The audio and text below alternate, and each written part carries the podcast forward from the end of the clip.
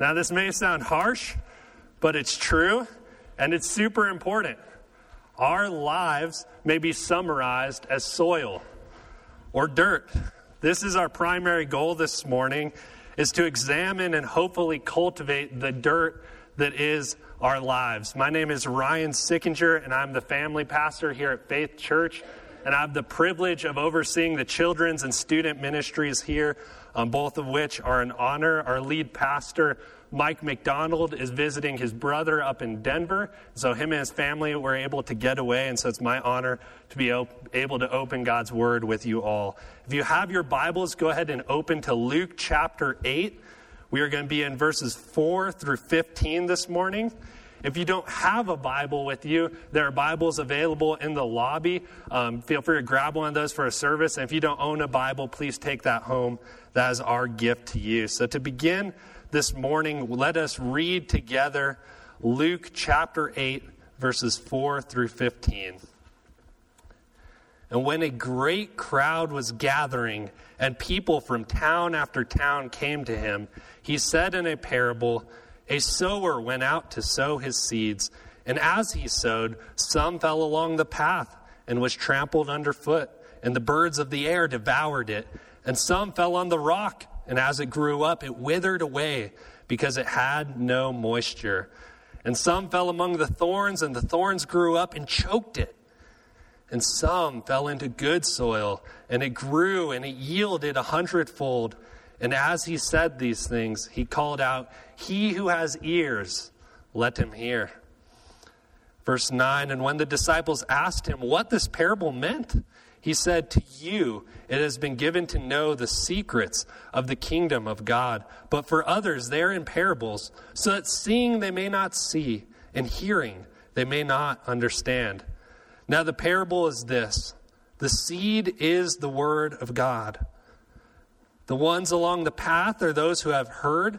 Then the devil comes and takes away the word from their hearts so that they may not believe and be saved. And the ones on the rock are those who, when they hear the word, receive it with joy, but they have no root. They believe for a while, and in time of testing, fall away. And as for what fell among the thorns, there are those who hear, but as they go on their way, they're choked by the cares and riches and pleasures of life, and their fruit does not mature. As for that in the good soil, there are those who, hearing the word, hold it fast in an honest and good heart and bear fruit with patience. Would you pray with me all? Dear Heavenly Father, we come to you humbled and in awe at what an amazing God you are. You are powerful, you are all knowing, and you are always present. You're sovereign over all the earth, and we know that your promises are true. As is our practice, we want to pray for our local church in the area. And this morning, we want to pray for Hope Church on the east side and Pastor Chad. I pray that as he continues to get established as the lead pastor of that congregation, um, would just receive him well into their body. And Lord, we pray for his leadership and vision for that church, that it would honor you and that it would be faithful to your word. And God, we pray that as they open the word as well this morning, um, that you would just bless those people, that you encourage them, and you challenge them in your scriptures. And Lord, for our congregation as well, we want to pray this morning for any of our members who are traveling, maybe visiting family or friends this holidays. We pray that you'd keep them safe, that they have a good time with their family members, and that you'd return them home to us um, safely as they travel. And Jesus, we pray that as we dive into this parable, that you gave us in your word, you would illumine to us the secrets of the kingdom of God. You would accomplish your will in us and challenge us to serve and follow you more.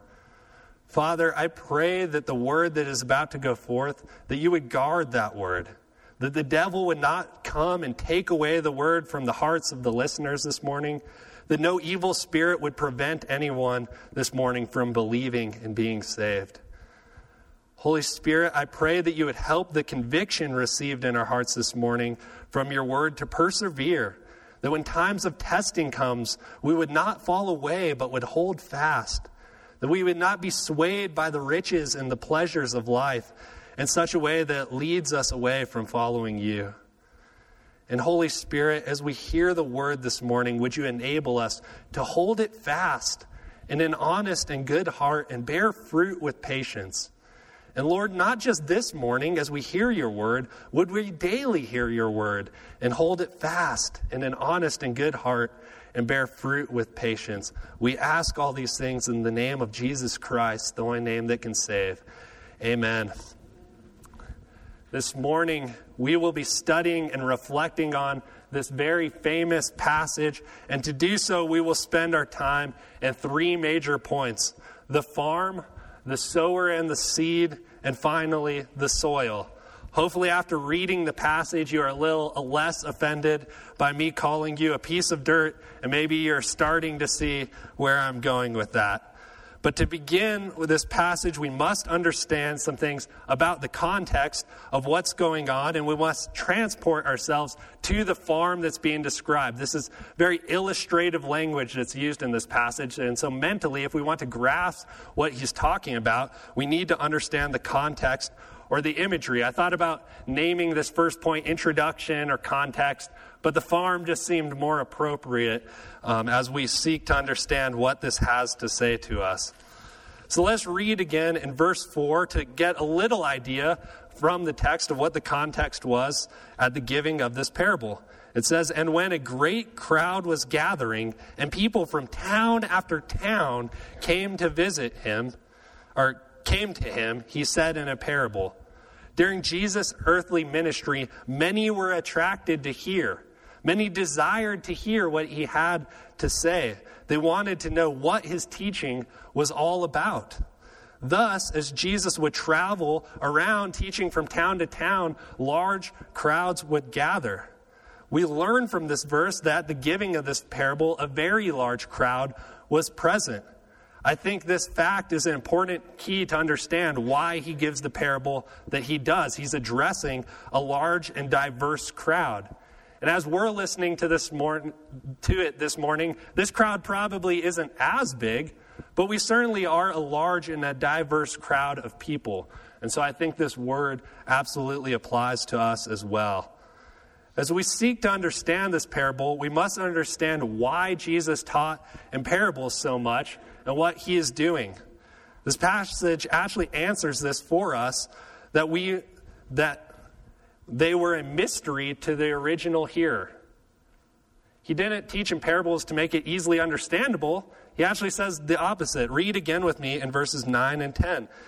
It says, And when his disciples asked him what this parable meant, he said, To you, his disciples, it has been given to know the secrets of the kingdom of God.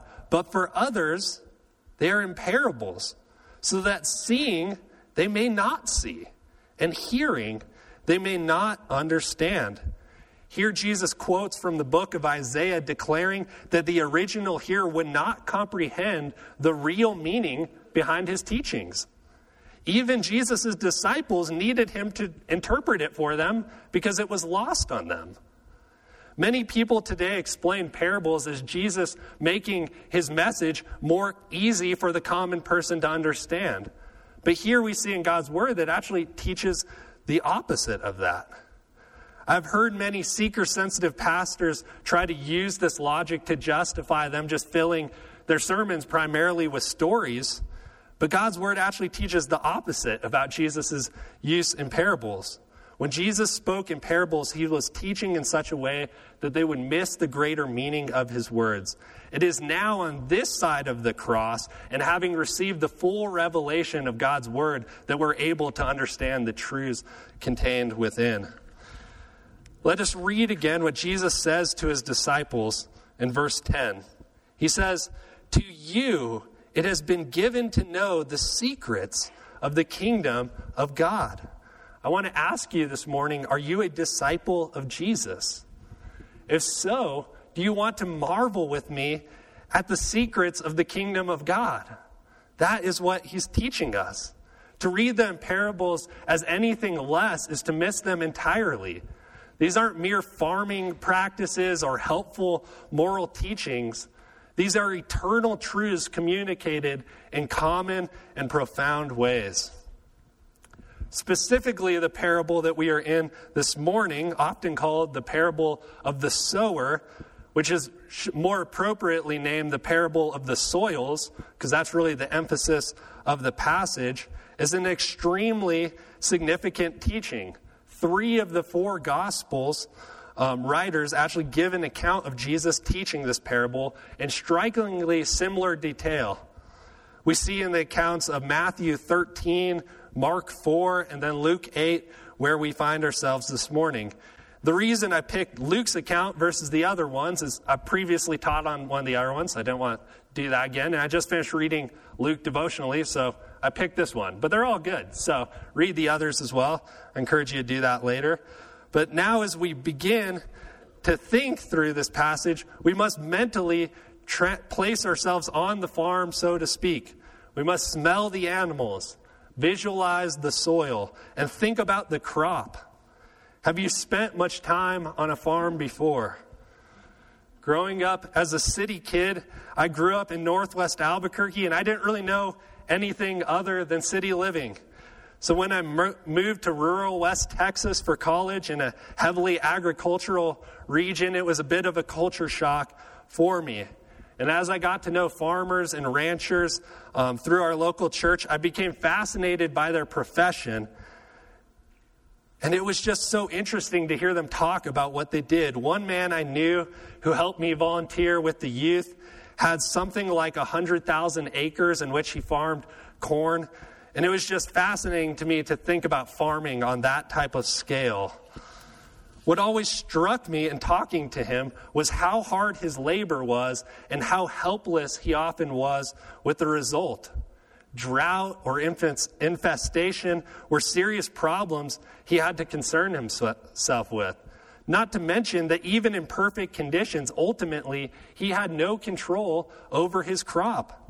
But he was faithful, and he sowed, and he reaped, and as a result, he made a good living for himself and for his family. In order for us to understand this parable us city slickers will need to contemplate the realities of the farm this morning. The helplessness, but also faithfulness and diligence needed of a good farmer.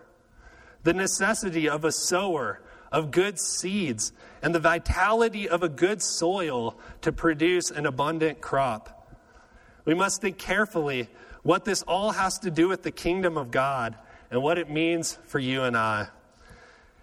In this farming parable given to us by Jesus, we see three prominent components. We see the sower, the seed, and the soil. To begin, let us consider the sower and the seed. Now, no doubt the soil is the emphasis of this parable, and we will spend the bulk of our time um, there. But if we fail to consider the sower and the seed, the soil will certainly be lost on us. Now, if you're unfamiliar with the term, a sower is simply someone who plants or sows a seed. So, as we consider the sower and the seed, let us start with the seed. Have you ever really contemplated how incredible a seed is? It's fascinating. When you look at a mighty oak or a beautiful flower that began as this tiny little seed, in this parable, we see this seed being sown in a variety of places and it having a variety of different results. But the seed is the same in all scenarios. The sower doesn't use one seed on one soil and another on a different soil. The seed is constant. And we know that the seed, what the seed is referring to, because Jesus tells us. In verse 11, Jesus says the seed is the Word of God. The Word of God is powerful and incredible. Think back to Genesis with me. In the beginning, as God created everything, how did He do it? He spoke it. It is because of the words of God that we exist and everything we know exist. And the words He spoke and the creation He made were declared good by God. Then in Genesis, as man sinned, God spoke powerful curses over them. But in that speaking of the curses, he also proclaimed the first gospel promises. Throughout the Old Testament, God spoke to the patriarchs, the prophets, the priests, the kings. giving God's people instruction, hope, and comfort.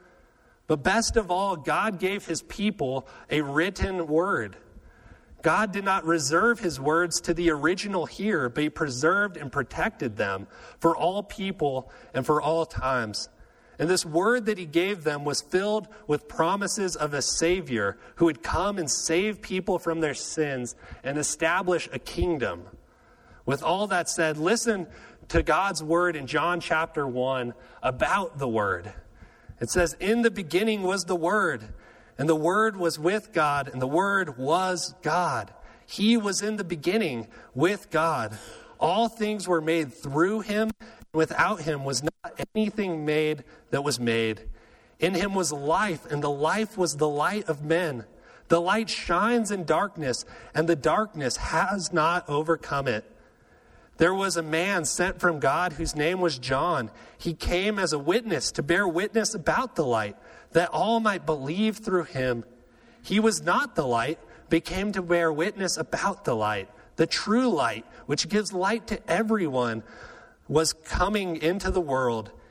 He was in the world, and the world was made through him, yet the world did not know him.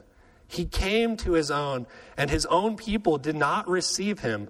But to all who did receive him, who believed in his name, he gave the right to become children of God, who were born not of blood, nor of the will of the flesh, nor of the will of man, but of God. And the Word became flesh and dwelt among us. And we have seen his glory, glory as the only Son from the Father, full of grace and truth. This is the seed in this parable. Is the word that became flesh. It is Jesus himself and his words. The seed is incredibly important. The seed is not small.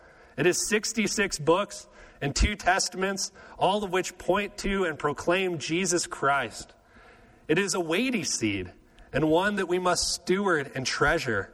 It is a seed that we must delight in and is a seed that we must share and plant. Seeds are not any help if they never interact with the soil. They do not grow in our hands or in our pockets or in ivory towers. No matter what your mom told you, even if you swallow a watermelon seed, it will not grow in your stomach. They require a sower and they require soil. This is true of the Word of God. Aiden read a passage earlier that many are familiar with, the Great Commission. Now, the emphasis of this passage is often missed. May, may people often think that the emphasis is on the going, but it's not. It's on the making of disciples and the baptizing of them and teaching them to obey all that Christ commanded. It is a commission to sow. Listen to the exhortation by the Apostle Paul in the book of Romans in chapter 10 verse 11 through 17. It says, For the scripture says, Everyone who believes in him will not be put to shame. Speaking of Jesus, for there is no distinction between Jew and Greek, for the same Lord is Lord of all, bestowing his riches on all who call on him. For everyone who calls on the name of the Lord will be saved. But then listen to this. It says, How then will they call on him whom they have not believed? And how are they to believe in him? Whom they have not heard? And how are they to hear without someone preaching? And how are they to preach unless they are sent? As is written, how beautiful are the feet of those who preach the good news, but they have not all obeyed the gospel. For Isaiah says, Lord, who has believed what he has heard from us? So faith comes by hearing, and hearing through the word of Christ. As believers, we have been entrusted with the oracles of God. We have been given the secrets of the kingdom of God. But we are not to keep them to ourselves. Now, I want to remind us that we are not the original or primary sowers. God gave us the word, and He is the one who has sown it into our hearts and lives if we are following Christ. It is in response to the action and work of God that we are called to engage in the work of sowing. Going back to the Great Commission, what is sandwiched around that call? All authority in heaven and earth has been given to Christ on the front end, right? Then on the tail end of the commission, Jesus says, Behold, I am with you always to the end of the age. So we ought to sow and to farm and to plant the Word of God under the authority of Jesus and with the help of Jesus. This is not something we do on our own or in our own strength. As we think about the sower and the seed in this parable, I want all of us to ask ourselves two questions as we seek to apply these truths. If you take notes, write these down, think about them. The first is how can you sow that which you don't know?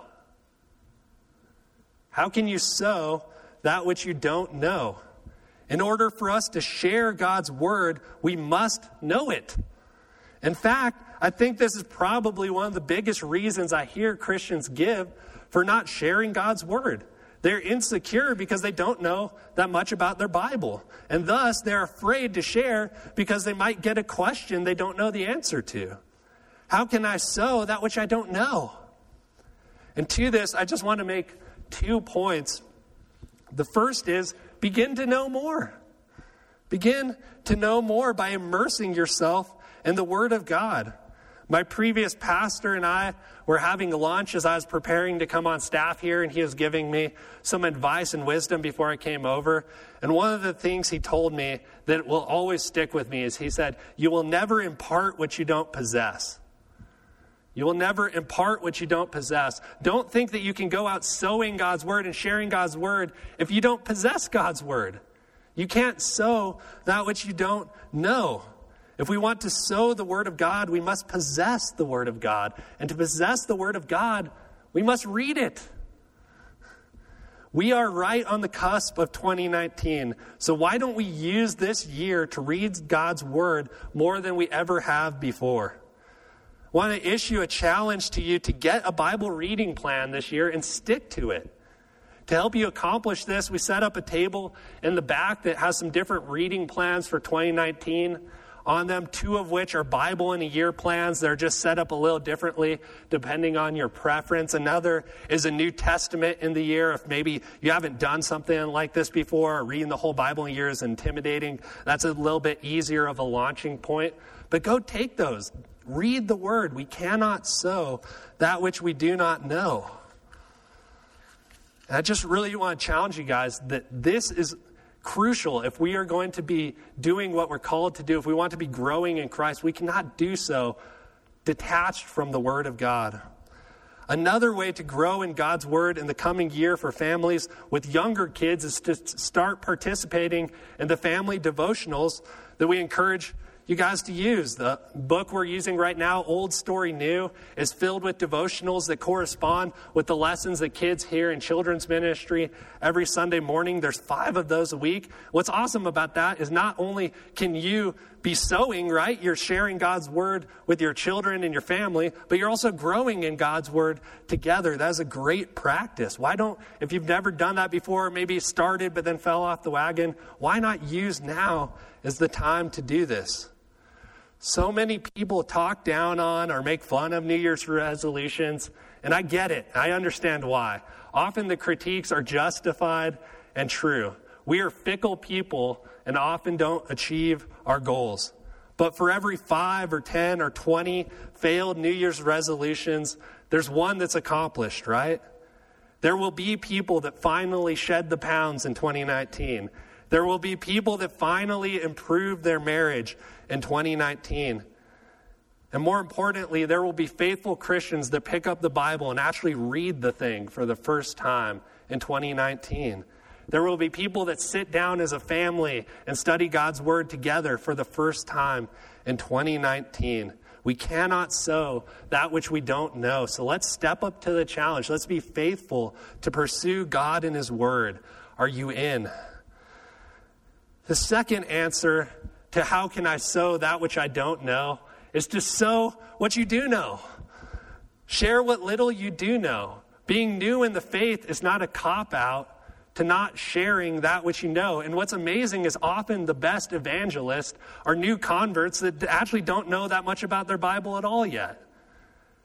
We don't get a, we don't get a pass just because we don't know this thing perfectly yet. Because guess what? We're not ever going to learn this thing perfectly. So, how can you sow that which you don't know? Well, sow what you do know and learn some more so you can keep sowing more. We don't get a pass just because we don't understand this book perfectly. We are to share God's word, what little bit or what expanse that we know. The second question I must ask you, in light of the sower and the seed, is how can you know and not sow? How can you know and not sow? Many of you do know a lot about God's Word. Many of you do study your Bibles. You're part of a life group or a women's Bible study or a men's group. You attend student ministry every week.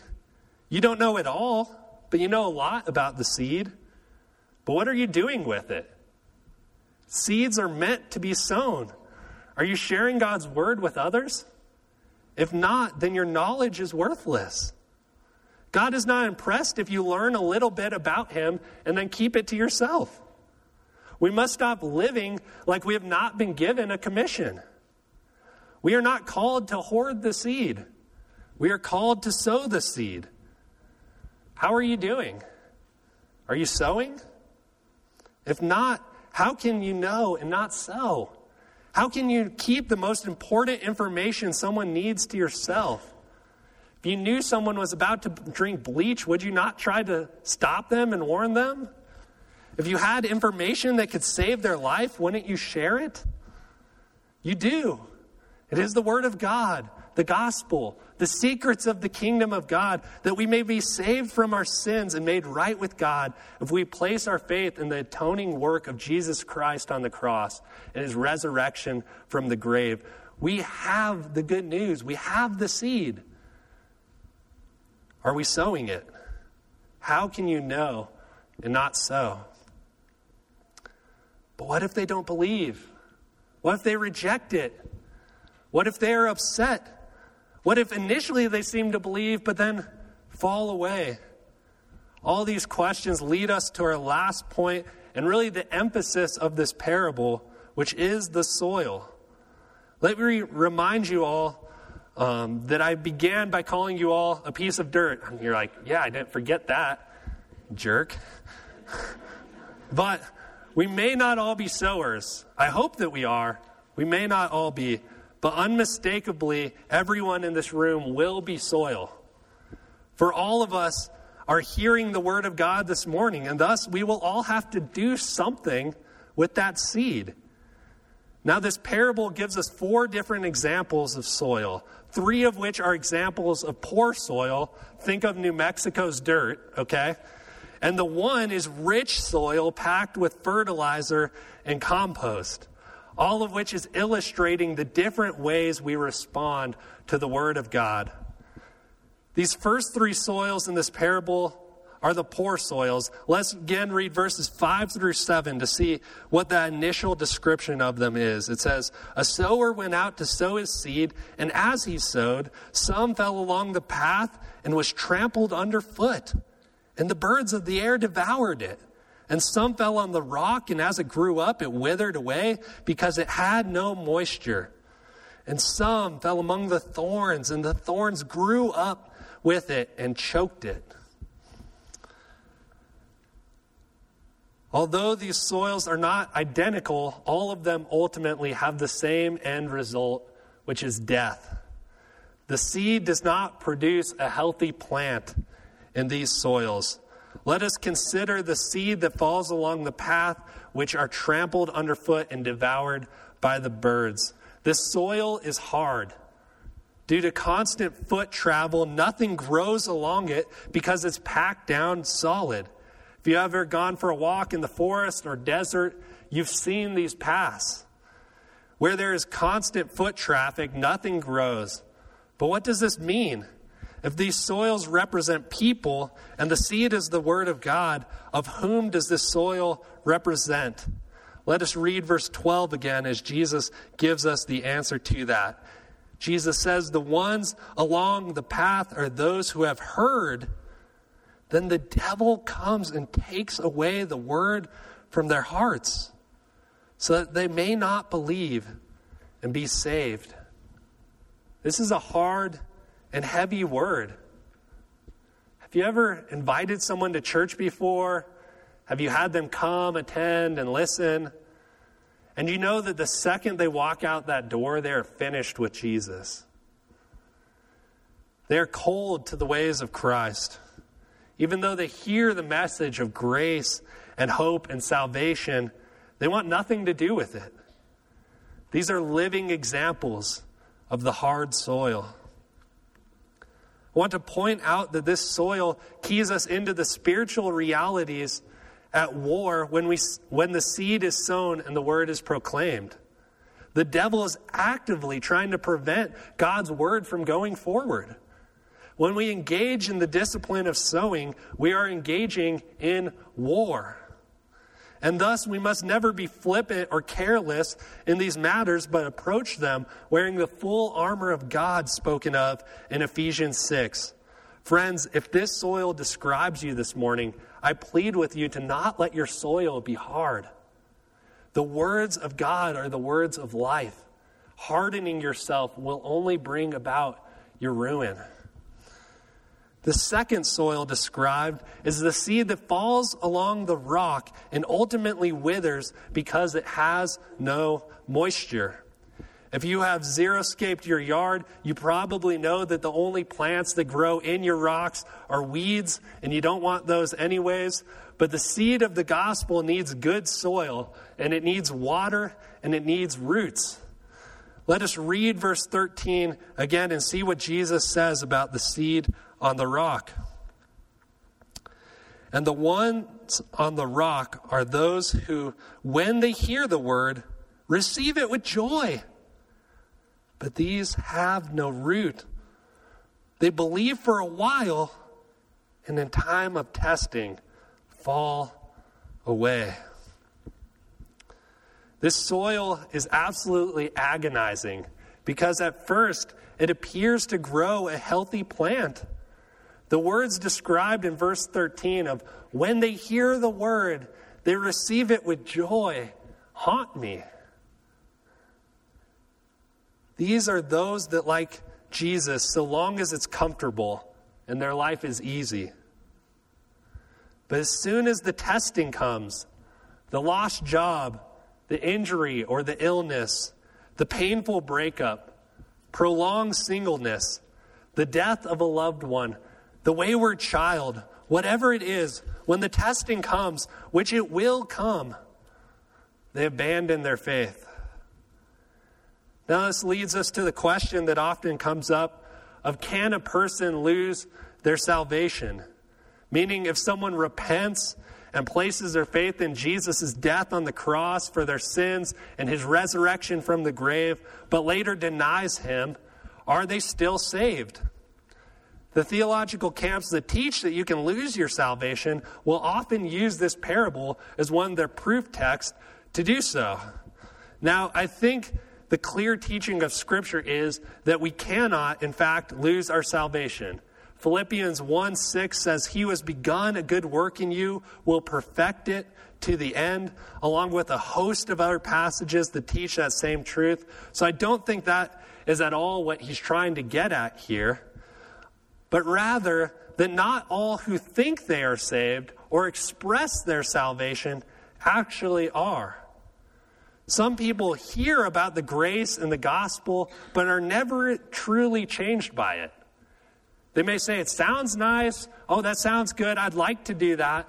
But they're never truly transformed by it. Many of you have probably heard the saying, once saved, always saved. Although this is true, I don't think it's the most helpful way to explain the realities of assurance of one's salvation. Rather, the more historic articulation of this doctrine is perseverance of the saints, meaning that if you are truly saved, then your faith will in fact persevere. There may be seasons of rebellion or apathy or doubt, but ultimately, in the end, your faith will endure. Jesus taught that we are to judge a tree by its fruits. James says that faith without works is dead. So if you are in here this morning and you have made a profession of faith, say at a VBS or a crusade some 20 years ago, but ever since then you have not followed Christ at all, there's no fruit in your life, there's no evidence that you're following Him, this should give you great cause for concern. You may be the rocky soil. Finally, the last of the three poor soils we see Jesus explain is the soil with the thorns that choked out the growth of the seed. In verse 14, we hear Jesus explain that these are those that have turned away from the word by the cares and riches and pleasures of life. To this, I just want to say, welcome to America. Now, don't get me wrong, Every culture experiences this problem. But particularly in our abundant affluence and consumerism, this should be a real warning to us. Jesus warns that some who hear the word choose instead to follow the riches and pleasures of life. And there's no shortage of those for us.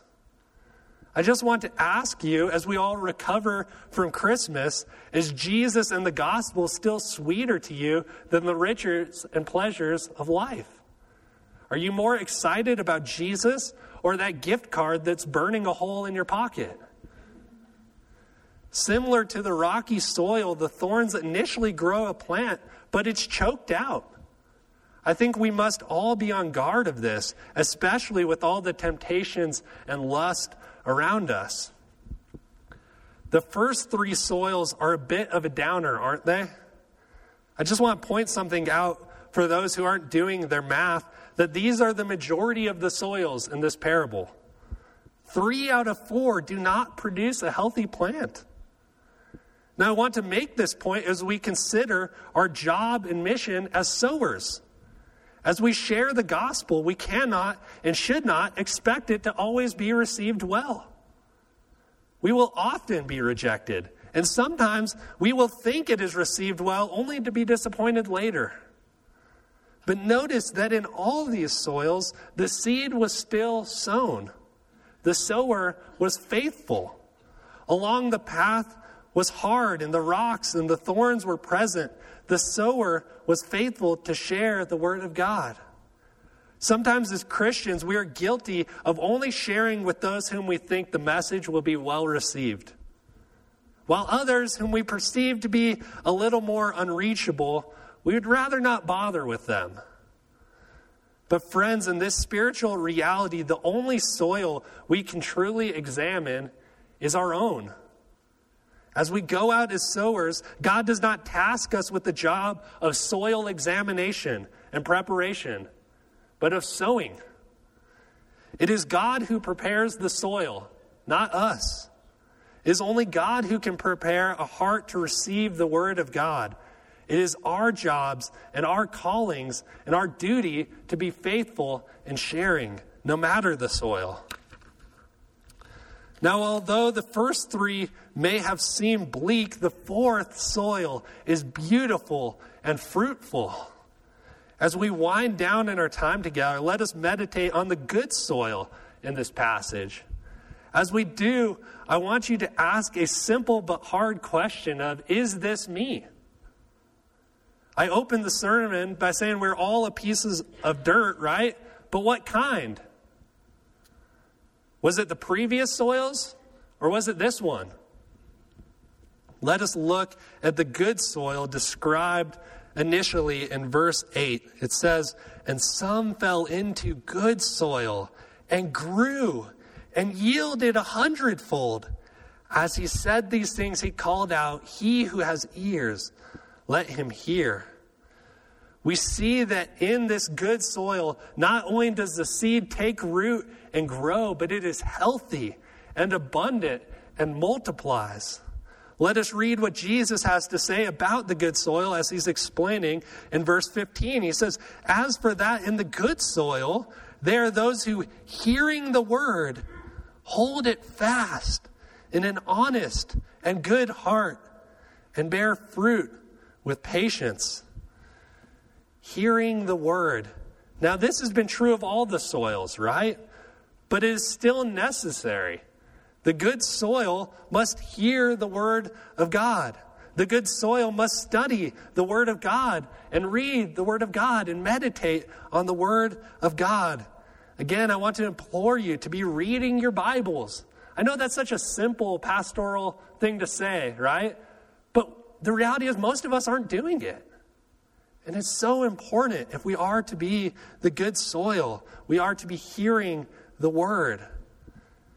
But then, how do they respond when they hear the word? It says that they hold it fast in an honest and good heart. Here we see the soil differs. When it receives the seed, the word of God, it holds it fast.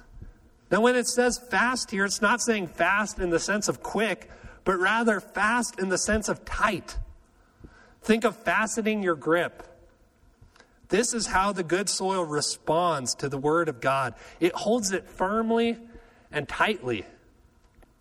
The devil cannot snatch it up. The testing in life will not dissuade it. And the cares and riches and pleasures of the world cannot compare to it. This is radical and countercultural, yet this is beautiful and describes what those whom God has redeemed are to look like. Church, this is our calling to hold fast to the Word of God in an honest and good heart, not to ride every wave of opinion of our age, not to be driven by our emotions or derailed by popular culture.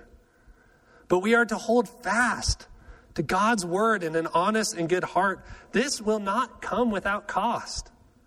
We cannot expect to be liked or in the mainstream for this.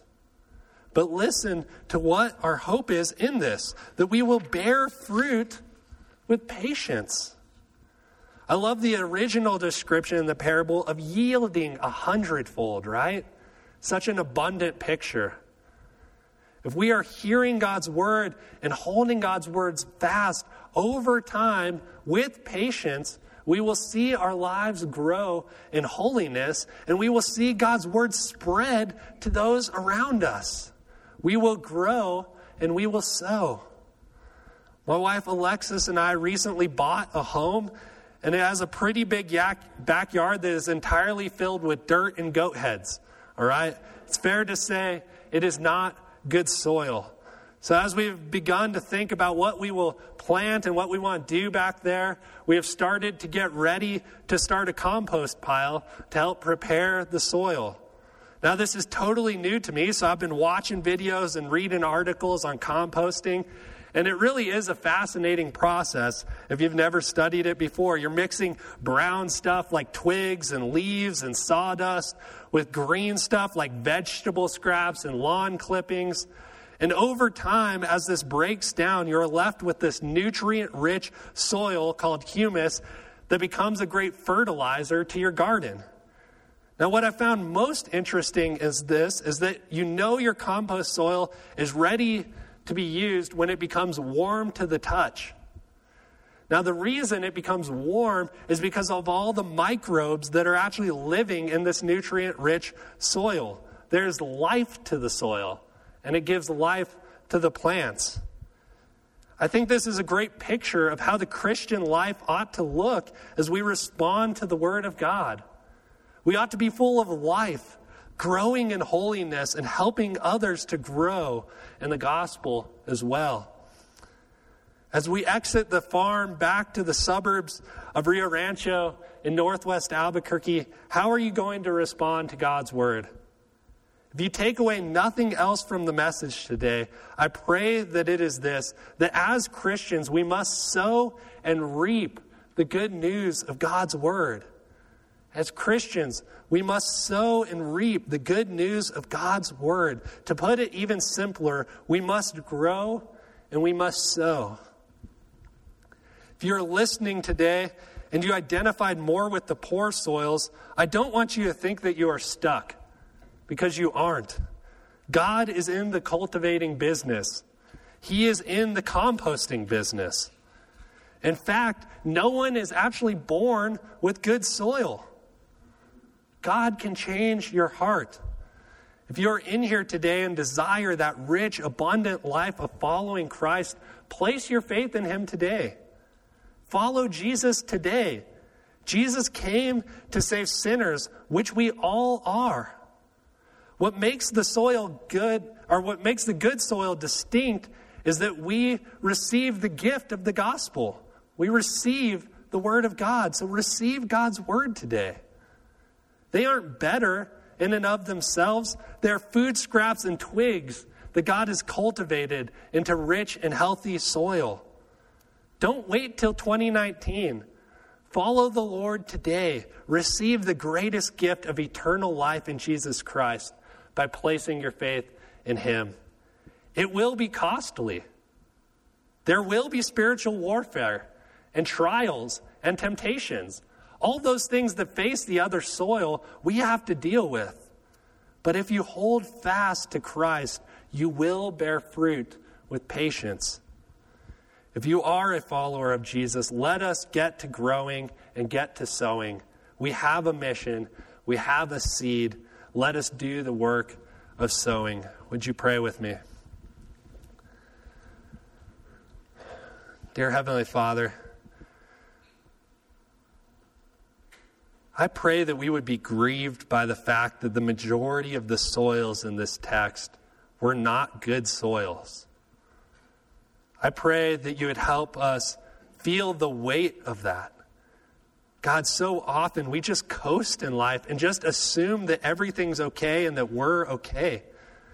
But God, I pray that as we think about this message, as we go about the rest of our day, that you would truly help us to examine ourselves that you'd help show us which soil is really true of us. And if it's not the good soil, would you convict us? Would you lead us towards that good soil? Would you help us to hold fast to your gospel? Would you help us to bear fruit with patience? God, I pray for those in here that maybe as we are talking about reading the Bible or doing family devotions or some of these different things, that maybe some of the people in here were thinking, oh, that's a good idea. I should do that. God, we just pray knowing how fickle we can be, and we just pray that you'd guard against it. That we would hold fast to the commitments we make, especially as they pertain to following you. God, if we gain a couple pounds next year, that may not be the end of the world, but God, would you let us gain a deeper understanding of you next year? Would you help us to grow in our love of you next year. Would you help us to hold fast to your word in this coming year? God, I pray for those in here that are not the good soil. I pray that you would help cultivate them. You would help show them their need for a Savior. You would reveal to them the rocks and the thorns and the packed dirt that's in their life. That they wouldn't be content going on with just business as usual. But you would lead them to your Son. And God, I just pray that as a church, you're continuing to help us to accomplish these things, that we'd continue to be growing in our love for you, and that as a result, we would share that truth with others. It's in Jesus' name we pray. Amen.